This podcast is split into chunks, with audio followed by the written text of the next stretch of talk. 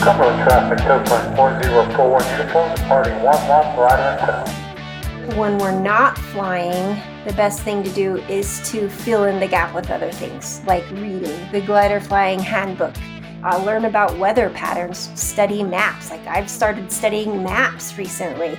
Just, you know, anything that I can do to retain the information so when I'm there with the instructor, then I know what I'm doing. Welcome to Soaring the Sky, a glider pilots podcast. My name is Chuck. I'm your host, coming to you from the Mid Atlantic region here in the United States and flying with the Cumberland Soaring Group. This is episode 77. We will be joining our guest pilots soon, but first, a big thank you for continuing to support the podcast. We greatly appreciate it. If you haven't already, please hit the subscribe button. Take a couple minutes and leave us some feedback on Apple Podcast or on your favorite podcast app. It does help get the word out and helps build the soaring community.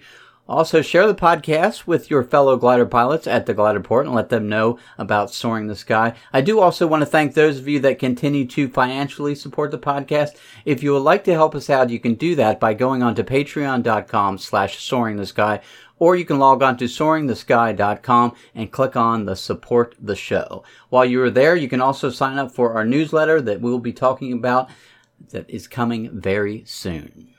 This episode is sponsored by the Southern California Soaring Academy, a 501c3 nonprofit organization based in the high desert of Los Angeles County. Soaring Academy is dedicated to growing the sport of soaring with young people through its 8th grade STEM outreach programs and giving back to PTSD afflicted veterans during private monthly events. Flight lessons and mountain soaring are available year round to the general public. Friday, Saturday, Sunday, and Monday. To learn how you can get involved, check them out on Instagram and Facebook at Soaring Academy or online at socalsoaringacademy.org. I'm excited to bring you this episode. It is packed full of great guests and great soaring content. We'll be checking in on some of our previous guests and find out what they have been up to and what they are doing at their club. Wendy Carson, a school teacher, blogger, yoga instructor, and glider pilot from New Mexico, will chat with us about her future plans and what we can learn about ground school and what she has found helpful from a teacher's point of view. Later on the show, author and glider pilot Dale Masters. Excited about this one. He is joining us for our brand new segment, Soaring Tales with Dale. Then, for our soaring tips and techniques segment, Markus Völter, pilot and fellow podcaster from southern Germany, will join us and explain the benefits of water ballast. For our soaring safety segment, John Bacard is going to join us from England to explain the importance of scanning the skies while we fly. Our final guest, final but not least, is Chris Snyder from Merlin Soaring near Richmond, Virginia. We're going to catch up with him, find out what he's doing. He's going to talk to us about soaring in wave, flying cross country, and all important glider maintenance. All this right now on Soaring the Sky. Wendy Carson, welcome back to the podcast. Glad to have you. Thanks. I'm glad to be on again. It has been a while. You know, I was looking back and I said, wow, has it really been episode 17? Is the last time we talked? But I guess it was. Yeah. What was that, about a year ago, maybe? I think longer. Yeah, I think a little longer than a year. Yeah. Wow, that's nuts. It is. So, how have you been? I've actually been really good. I've been working out every single day. So, I do some sort of physical activity every day, and that's been going well. Reading, studying, still in school, a perpetual student. All that takes some discipline. It does. It all takes discipline. I, I find if I guess if you get into a habit, that helps, right? Yeah. So that was the one thing. So now when I don't work out during the day or even just go for a walk, I feel like something's missing. It's like, oh, what did I forget today? Oh yeah, you didn't do your Right. your little workouts. So I actually really like it because it's transitioned me into discipline into other areas of my life. Yeah, I can see that. And mentally, you feel better too. Oh yeah, a lot a lot better. Now, I know I'm sure you've done a little bit of flying since we talked, but I had seen you actually did some flying in another club in another part of the country. So I kind of wanted to ask you about that. Yeah, so I also fly at the Tampa Bay Soaring Club in Tampa, Florida. Um, I fly with my kid's grandfather, who is my ex father in law, but I still call him dad. You know how it goes. We Right. fly together.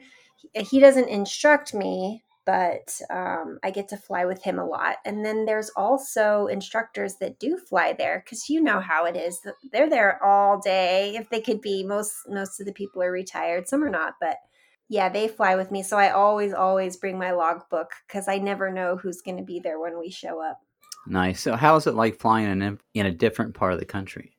You know, it's interesting at Tampa Bay because there's also a flight school right next door. Like they all use the same um, landing uh, runway. So there's a they uh, what is that? There's there's the sailplane where you have the individual. I think we talked about this before. And then there's also the um, the guys that jump out of the airplane. What do you call those?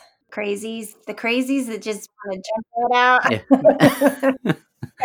skydivers, yeah. paratroopers, skydivers, yeah, skydivers. So there's that skydiving school. Anyway, um, yeah, so there's that. So we, and then also the airspace, we can't really go in certain places. So so that's also interesting. So before I go up, I always like to study the ground and the airspace and just kind of like remind myself, okay, well, I can't fly in this area, but I can fly in this area. You know what I mean? Yeah, I mean, definitely. It sounds like a busy airport. A lot of stuff going on. Oh yeah, it's definitely a busy airport. It it always makes me nervous when jumpers are in, are in the area. I know they're extra safe too, but it's just it's one of those things. They're nuts, those jumpers. That's something yeah. I would never want to do. It's like I can get in a glider and fly a glider, but I don't think I'd want to jump out of an airplane. I think I want to experience it once, although I know it's not going to be easy. But yeah, maybe one time. One time, yeah. If you go with someone, I think that would be good. Yeah, yeah. But yeah, flying in Tampa, it's, it's nice. The view's different. Oh yeah, it's always nice to see different parts, different parts of the country from the air. I was in California this past spring, early spring, before it got too crazy, and it it was definitely a very unique experience flying in an area that I, that's nothing like where I fly now. So earlier we were talking about uh, well the last time we talked which was episode 17 we had talked about ground school and it's super important and it's huge and we all love to fly but we don't always love the books. I, I've always had a tough time with the books. But as a teacher, can you give us any tips on studying things that you found helped your students out? Well, the thing with studying is it's different for everyone because we're all different learners. So you you get this a lot in teaching. It's like okay you're either a math person or you're an english person. Um, if you're lucky you're both but not everybody's both. So studying for flight is actually it's the same thing. Not a lot of people like to read and if they do read it kind of goes one in one um, thought process and out out the door and then you don't remember it so, some of the things that I suggest to, let's say, for my own students is I produce just different methods of learning, like video, audio, um, you know, outside of reading, uh, hands on. Like, for example, uh, pilot friend of mine, she suggested that I get a, a training simulator. So, that's on its way. I'm very excited about that because for me, I'm more of a hands-on learner. So when I'm up in the glider, it's like, ooh, this is, feels so natural. But you know, there's more to just getting in the glider and flying. You actually have to study. So so what I do is I like to take parts of my day, similar to working out every day. You just discipline yourself.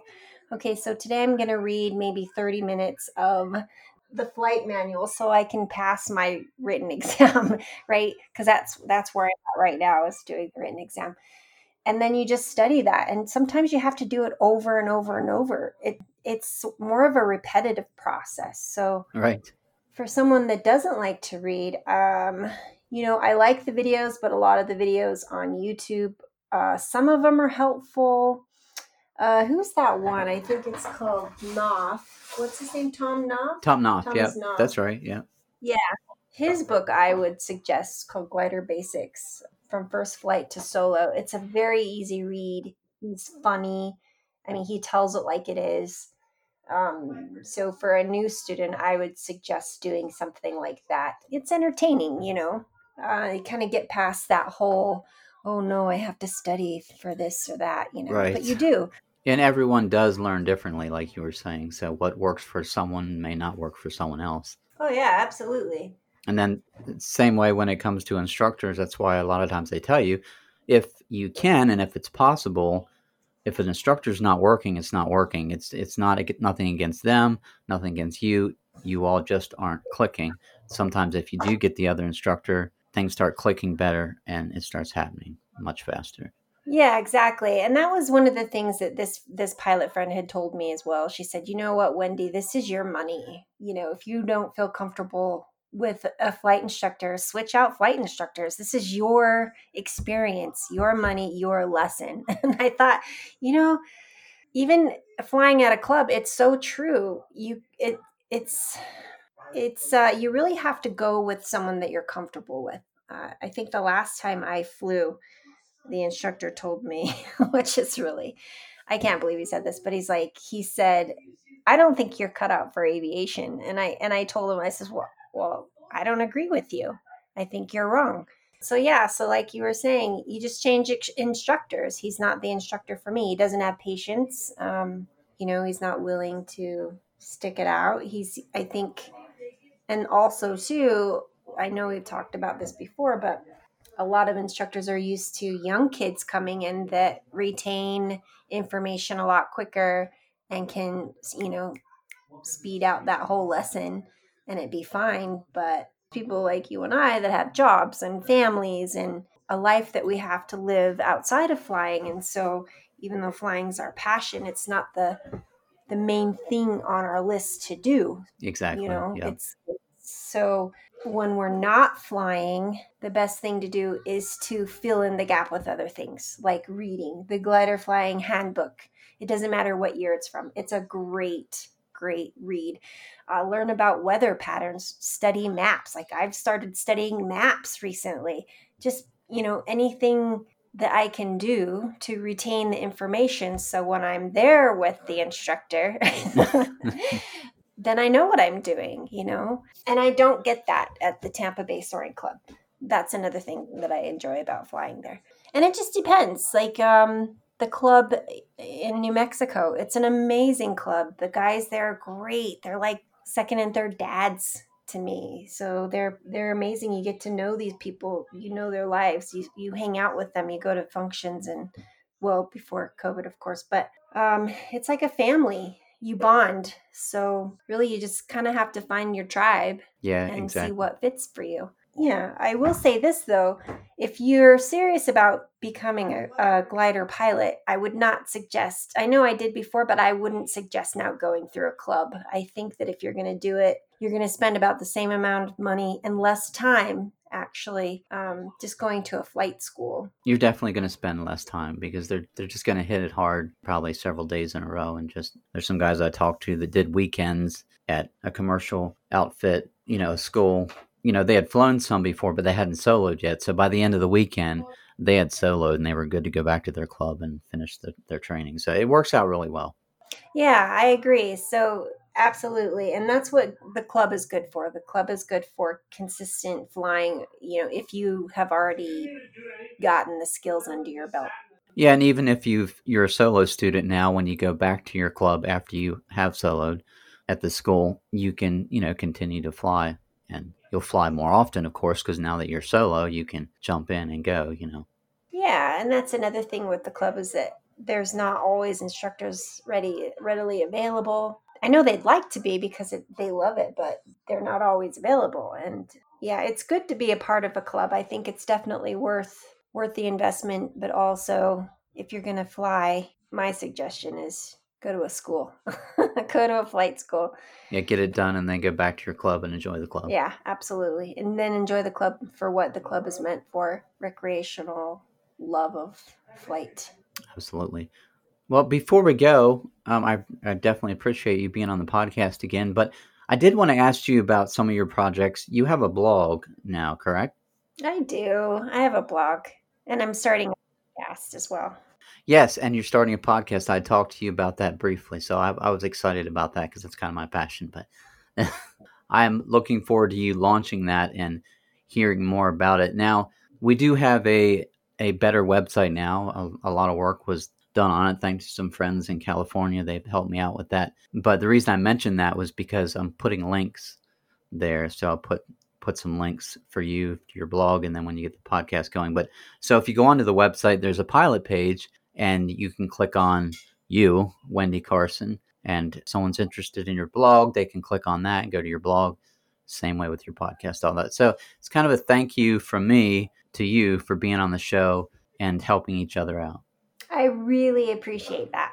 I'm really looking forward to doing this this podcast. I think it's going to be fun. My blog is called The Girlfriend's Guide to 40. so basically, it's just me and a bunch of friends, not all women, but just me and a, and a bunch of friends that sit and talk about, you know, what it's like dating in your 40s. Uh, I mean, how the heck are we supposed to know what this is about? So we talk to each other about it and we're very open and very honest. So it's it's kind of funny and humorous a lot of the time, which you know you have to kind of tackle life and pretty much anything with an open mind, open heart, humor. You know, it's kind of the way you just got to do stuff. So yeah, I appreciate that. Yeah, I think that'd be great. Absolutely. Yeah, yeah, it's fun. It's a it's a it's a fun blog and it's and it's a fun podcast. So I'm really excited about it. And that would be that would be really cool. So thank you, Chuck, for doing that. You're welcome. Well, thank you, Wendy. It's been great chat with you again. We'll have to have you on. Maybe we won't we won't wait so long next time. Like I said, it was episode 17, and we're getting ready to launch 76. And by by the time you everyone hears this, we will have launched it. But yeah, it's been great catching up with you. Wish you the best with the blog and the podcast, and we'll be keeping an eye on that. Yeah, thank you. Yeah, it's been fun. I always enjoy chatting with you fly, fly, fly till we die, right? That's right. Yeah, there you go. I love it. Thank you again, Wendy. And now for a brand new segment of the podcast Soaring Tales with Dale. Each episode, we are going to feature a brand new soaring story from author and glider pilot Dale Masters. Dale is the author of the book Soaring Beyond the Basics. Dale's story for this episode is called Snappy Comeback. I had a girlfriend who was uh, at that time running the office at our glider port and was a student. And she had just gotten her license. So we had flown together a great deal recently, including all the prep stuff for the check ride. And a lot of aborted flights, a lot of short flights, and only a, a few recent soaring flights because she was getting ready for a license. And then it just happened to be the very first flight she took with her fresh new rating. And she went up in a single seater, the Baby Grove, and I launched her and didn't think much about it. I just I saw the two planes leave and I walked inside to log that takeoff on the computer. And when I finished that, I looked up and there she was on the runway, pointed the other direction out of the cockpit, pumping her fist like Kirk Gibson when he hit his home run in the World Series, pumping his fist as he went around the bases. She was out there pumping her fist and she'd been in the air for maybe two or three minutes. And so I ran back out to see, well, first of all, why she was back so quick and also find out why she was so happy with herself. Well, what she had done was she took off, and in that direction, you cross an orchard, and then you cross about a half mile of boulders, which is a, a dry creek bed. And all that time, they were in sink, towing out, just leaving the airport. And then they came out of that sink and she hit the lift and got excited and released. And then she realized, well, you know, it's a couple miles from the airport, it's about 500 feet and it's all synced back to the airport. And it's unlandable. You got the boulder field and then the orchard. And she realized she was hung out. But we had done quite a bit of soaring prior to that, and I had emphasized my, I used my emphasis on uh, porpoising, on going fast in sink and slow in lift. And she realized she was probably going to crash if she didn't just, you know, get lucky with that. So she did it. She very aggressively dove through the sink, and when she hit a patch of lift, she'd pull up in it. And she was close to the trees before she pulled up over the power line and got it onto the runway and had enough energy to coast halfway up and stop in front of the office. So that's why she was so self congratulatory. And it was probably the shortest flight anybody's ever had that they celebrated. Thank you, Dale. Looking forward to another soaring tale on our next episode. Now for our soaring tips and techniques segment, as Markus Völter explains flying with water ballast. The Markus is a glider pilot and podcaster. We will put a link to his show about science and engineering in the show notes.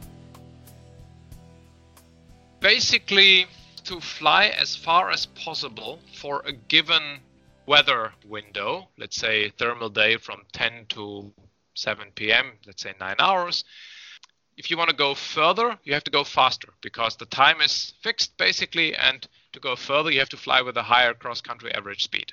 How do you get fast? Well, basically, two things you can do. You can climb in good thermals. So the time you spend with cross country speed zero while you're climbing gets shorter. So you want to select the good thermals and you want to select a day where you have a lot of good thermals.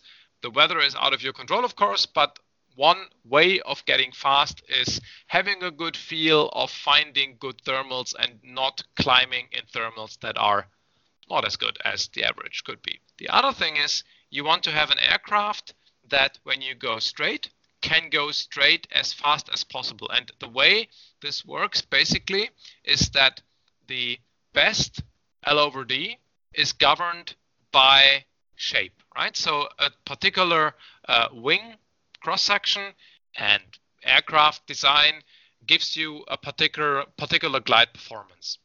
Now, what determines the speed at which the best glide performance is available to you, that is a matter of weight basically, or wing loading.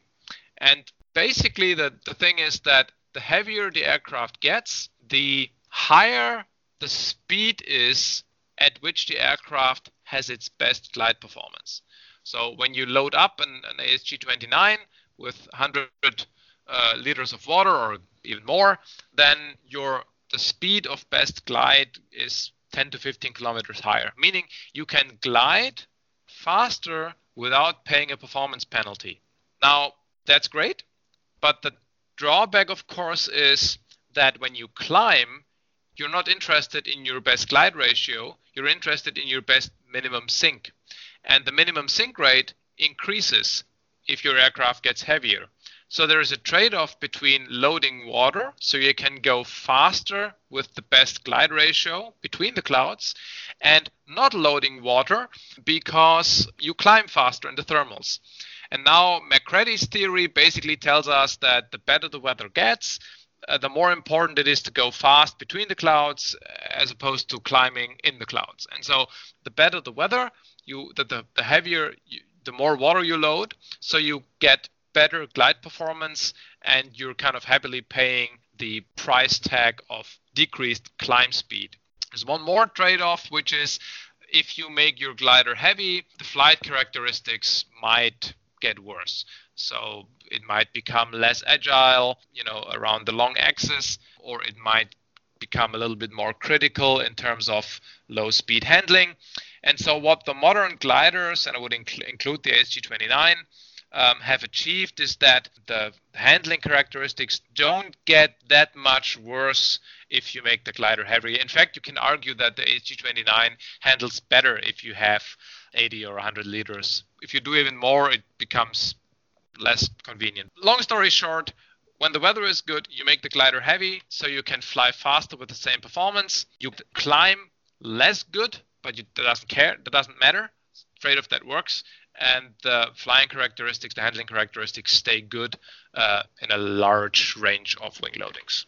Our soaring safety segment today, we are joined by John Bacard from England as he tells us the importance of keeping your eyes out of the cockpit. It's no good just having your head on a swivel, as, as the old fighter pilot movies would show you and all that sort of stuff. You know, it's being precise and sectioning off which areas you're looking at and then coming back and going away, etc. And I found that to be really beneficial because at first I couldn't see anything, I wasn't picking anything up until I actually learned how to look in sections, and that's been very good. Thank you, John. Also, we caught up with Chris Snyder from Merlin Soaring to find out what he's been up to. He flies near Richmond, Virginia. We talked to him about soaring in wave, cross country flying, and glider maintenance. Chris Snyder, welcome back to Soaring the Sky. Glad to have you again. I think it was episode five uh, was the first time we spoke. How are you? Hey, Chuck. Doing well. Thanks. It's great to be back. Great. What has been going on down in Merlin Soaring? Well, I tell you what, our, our club has been growing. Our, our cross country flights have been going. You know, I, I will say that the pandemic has been a very difficult time uh, in many ways but in one way it, it, has really i think kind of focused people's attention and we we are at the point where we have to be careful about adding new members that we have capacity so I'll say that you know we, we've had some really really good days of flying. You know, you know, we're trying to be safe, but but it, it's been it's some of our best flying I think that we've ever had as a club.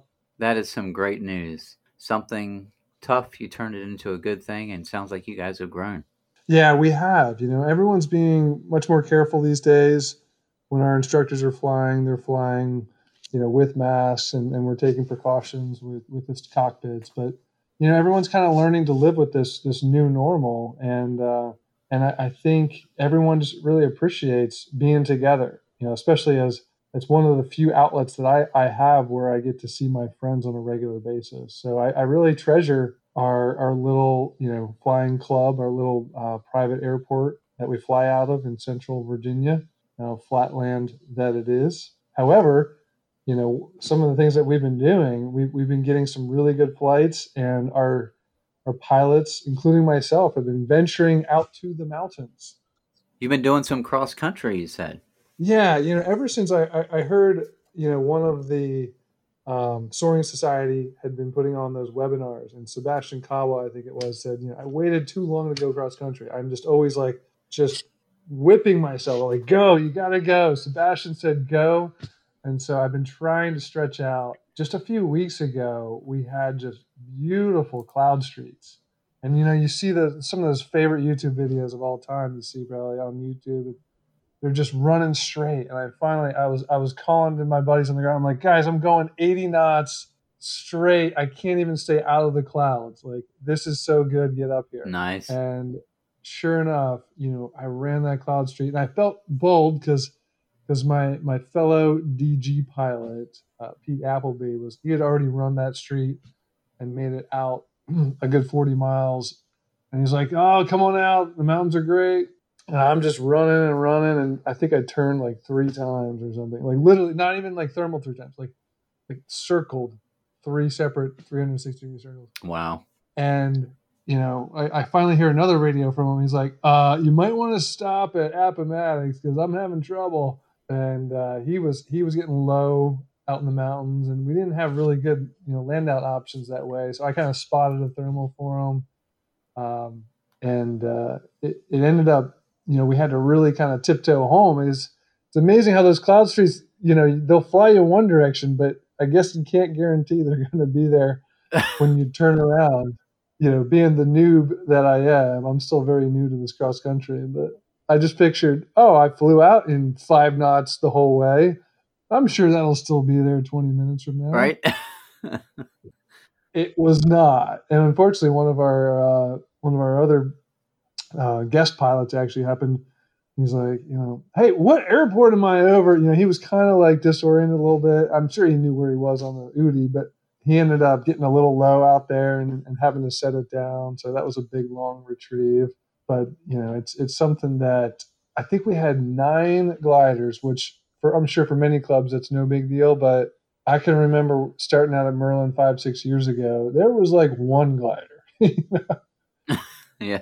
So to have so many in the air and have everybody kind of like, hey, it's good up north, or hey, we're headed down to the lakes, you know, it's just you hear all that chatter on the radio is, is has been um, very very exciting, very exciting stuff. That's awesome. So, what have you done to grow your club? I know you said you've you've had a lot of growth. What were the key factors? Do you think?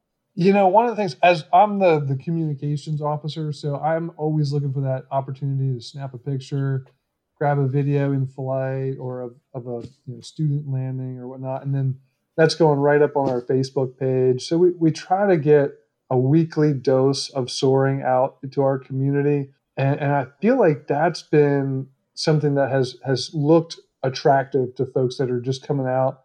You know, a lot of folks in the in the power side, we're getting maybe a little traction on the word of mouth. You know, people are like, "Hey, what's what's going on?" There's always you know some buzz about at the, the glider port out there. And you know, we've we've recently had a few airline pilots who have a lot of time on their hands right now. Yeah, they're like, yeah, I'd, I'd like to get my glider rating. So so we've got add-on students coming, but we've also got a lot of just ab initio from scratch students coming out, and our our CFI team is is working nonstop. You know, I was just out at the field this afternoon on a um, Wednesday afternoon with with one of the young students.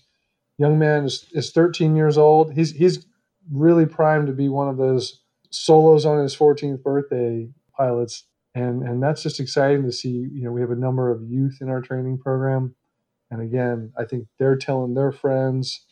So it's it's a bit of you know everyone's kind of doing their part, but again, we like to keep that that fresh content, which also feeds the stoke. You know, if, if I can bring a surfing analogy in to to our own members, and just keeps everybody kind of looking to that next cloud. It's contagious, you know, when someone gets excited. Oh, it really is. It really is. You know, we, we just celebrated a um, a big achievement. Our club president got in his uh, his nice new Ventus and uh, set off to the local the other local club in Virginia that had there's a, a trophy we call the Boomerang Trophy, and and so it's you know awarded to the, the the club that goes and picks it up basically. Although it was kind of funny, it's it's gotten so big they had to expand it. It no longer fits in a glider, so he was prepared to like actually put it in the back seat. But the the the Rio in the bag was like, I can't fit that back here with me. so they flew home without the trophy. They had to go fetch it another day. Oh my.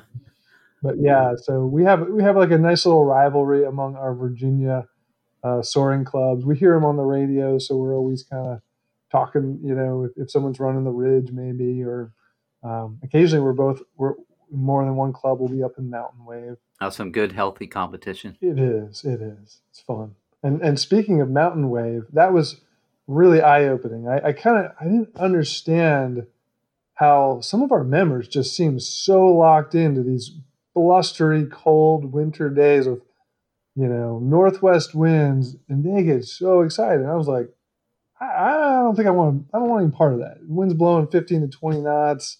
It's like 30 degrees on the ground. I don't know, but I gave it a try this year. And my goodness, when you're staring down at your home airfield from 13,000 feet, it was very, very addictive. Oh, yeah. And uh, I think we connected, I personally connected with Wave about three separate times. Some of our more bold pilots were really starting to work that, you know, wave to wave because it's out where we are, it's becoming fairly reliable where, you know, you can you can push up into that next wave and just kind of keep repeating that process. And you bump into that, you know, tumble through the rotor, and then you bump into that next good bit of lift. You know, I, I remember remarking, you know, to one of the other pilots, like, wait, my ground speed, you know, says I'm going like 90 knots. I'm like, but my airspeed only says like 70. He's like, it's because your true airspeed is, you know, a lot different when you're at 12,000 feet. Yeah, absolutely. I know with with me doing some ridge soaring quite a few times, and then of course lots of thermal soaring, I haven't gotten in wave yet, and I'm sure there's a lot of people out there that still haven't yet. What does wave feel like to you compared to some of the other ways of soaring? You know, what we've found in our area is we find those days where it's this thermal to wave transition. And you know, those thermals, they tend to be fairly turbulent, right? Pretty bumpy. Um, and then what happens is, Mhm.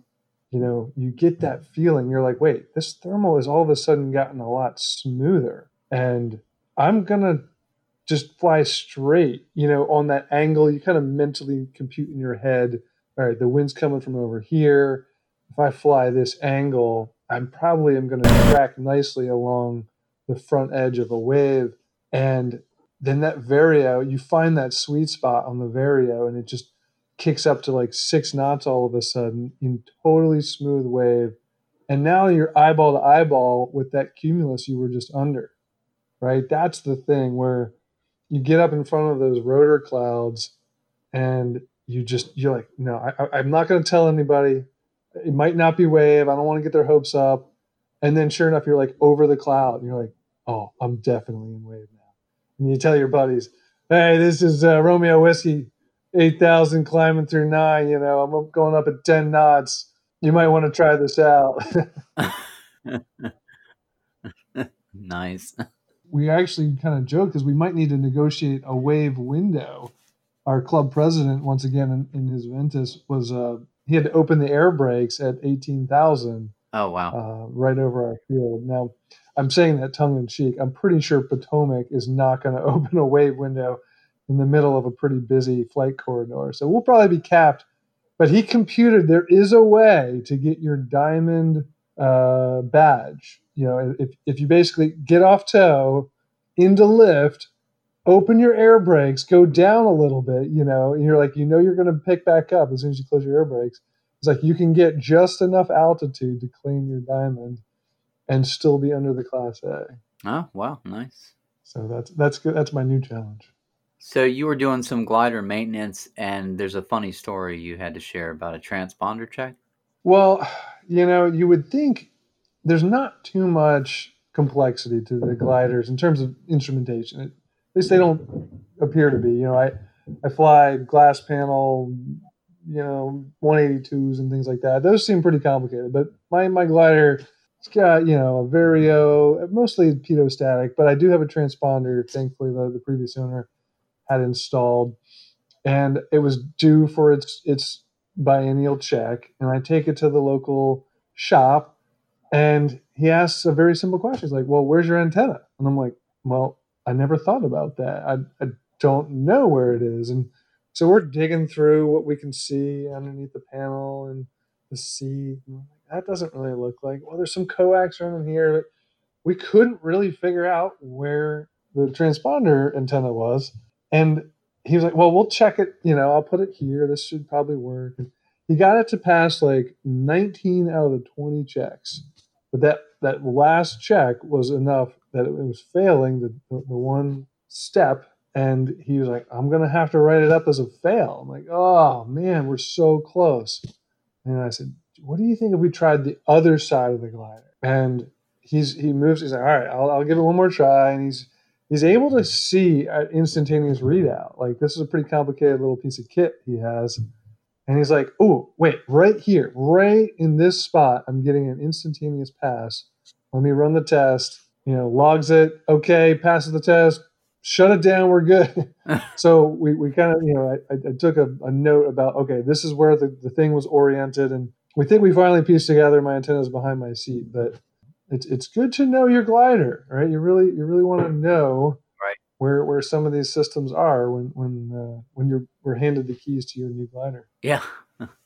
the the other bit of maintenance that I'm almost I'm ashamed to say I had been I knew some of my gap seals were maybe just a little bit loose, but you know they, they didn't seem like it was causing a problem. But I um, I finally made up my mind. I was like, well, I've got it all apart. This is a perfect time. Let me just redo the gap seals on the elevator. Um, and I thought that I had always been asking, you know, my friend Pete, who's got the same glider. I'm like, is your glider really loud when we're flying along at 70 knots? Like, not really. I'm like, wow, mine sounds like like a trombone. Like it was just like makes this really loud sound. I've had people on the ground say, "Do you have an engine in that thing?" and I'm pretty sure after you know replacing the seal, now it's like, wow, it's actually pretty quiet. And the, when when Pete pushes to 80 knots, I no longer fear that my you know something's vitally wrong with my glider. And so I do, doing between doing the gap seals on that and um, on the aileron, you know, everything is just really quieted down and just it, it, honestly it feels like a new ship to me. So it's you know it was a bit overdue. I, I let it go a little too long. So can you tell me what you're flying? Yeah, I have a DG 200 which is a, a flapped uh, 15 meter, and um, it, they make a version with winglets, which will bump up the the glide performance a little bit. I, I, think all of the gliders in this era will have a hard time keeping up with the more modern gliders, is what I understand. But but thankfully, you know, it, she's in really good shape. The gel coat's still in really good shape. Finish is looking good. And um, you know, the previous owner had had really fitted it out nicely with oxygen, so he could do his diamonds. So I have no excuses to not try for for these you know diamond badges, uh, and and now I'm starting to feel like you know maybe I could start to declare a 300k task. I think my longest task to date has been around two, and I shouldn't call it a task. I'm not quite task blind. I watch these guys declare these tasks, and it's it's very impressive. I'm still looking for. Oh, that cloud over there looks like a good place to go. I'm still harvesting as many OLC points as I can. Well, here in this part of the soaring world, and you're not too far from me, do you plan on using Condor in the off season? Do you use it? I do. I really do. I, I love the software. And I was actually just talking to that 13 year old student, and he's been using it, Oh, uh, which kind of made me think about it again. And I, I really enjoyed those nightly races, right? When everything was shut down back in March and April, uh, a few of the club members, we all got together online and we did the, the US nightlies. And it is, it's just a good, fun way to get, get your glider fix in the middle of the week and kind of, you know, try out the new sceneries are just just beautiful. The Alps sceneries and out west, uh, very different from what we're used to flying. And we even had our club member uh, made a scenery for our area, which has been great. Our students can kind of practice on on a facsimile of our own field. So yeah, yeah. And actually, I remember you talking about how good the Oculus was, and uh, my son recently got an, an Oculus connected up to his gaming rig. So nice. if I can convince him to let me install Condor and I can tear him off of his PC for a few hours, I'll, I'll definitely give that a go.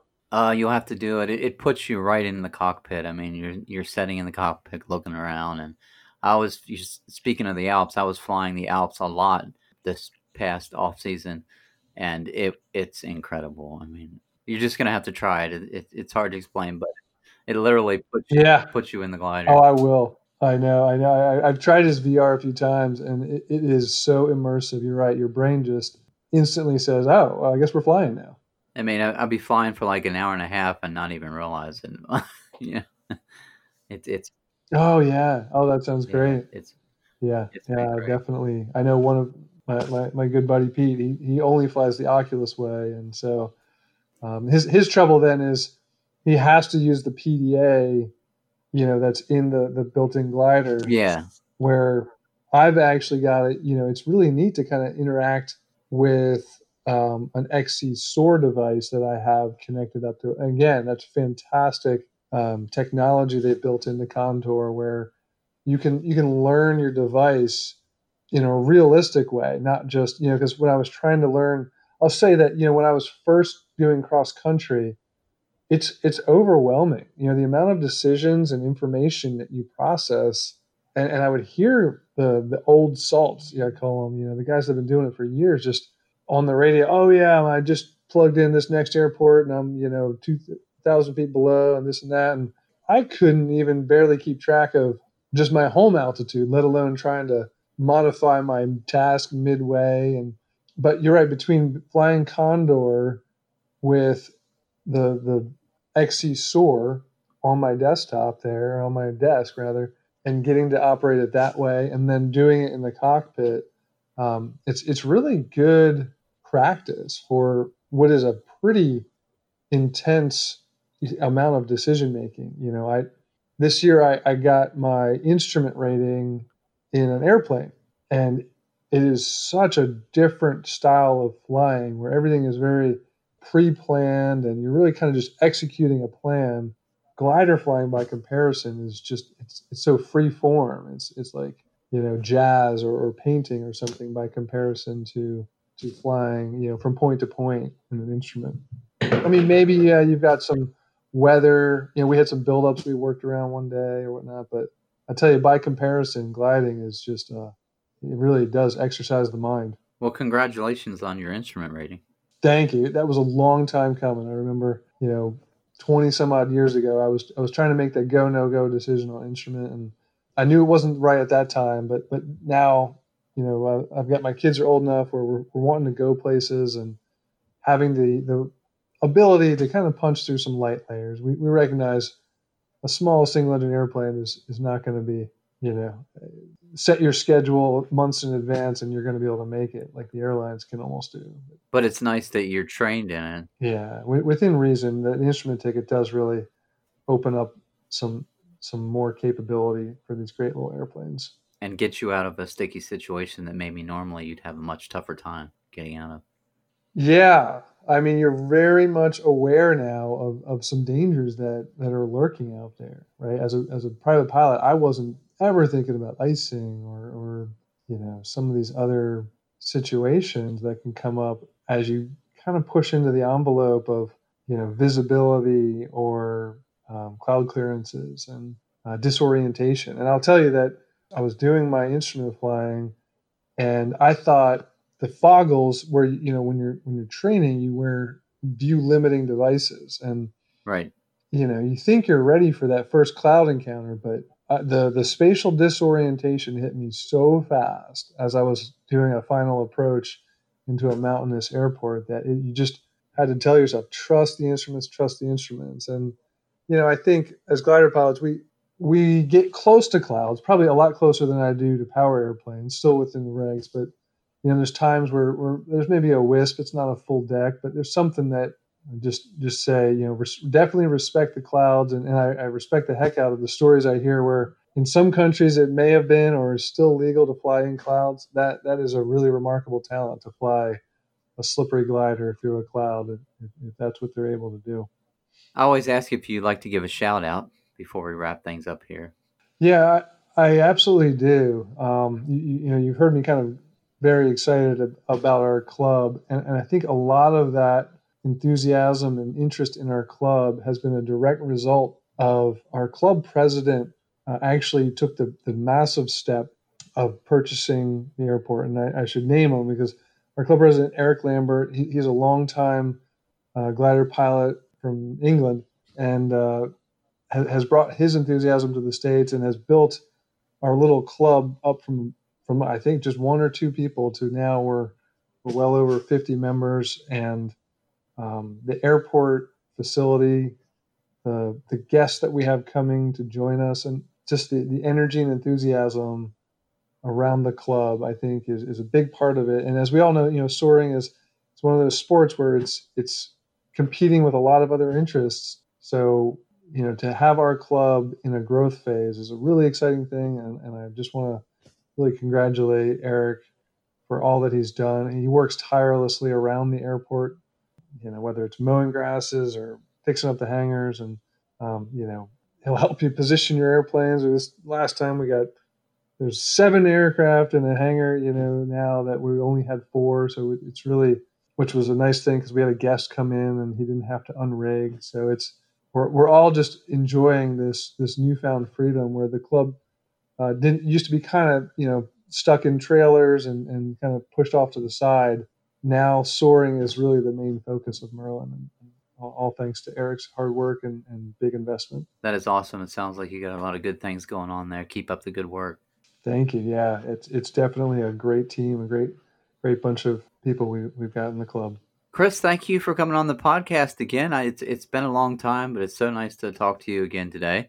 Absolutely, Chuck. I, I really enjoy all of your episodes. Uh, it's such a great podcast. Really, you know, hearing all the different perspectives around the world is just it's such a great community it's a global community so so thankful for what you're doing to bring us all these interesting stories and so i just yeah encourage you keep doing what you're doing thank you i'm, I'm enjoying it and you guys have been great helping me out and we are a big community all over the world and it's it's been amazing and it's been fun to to be here to be able to do this and and to have all the help that i've got I'm sure. It does sound like a lot of fun.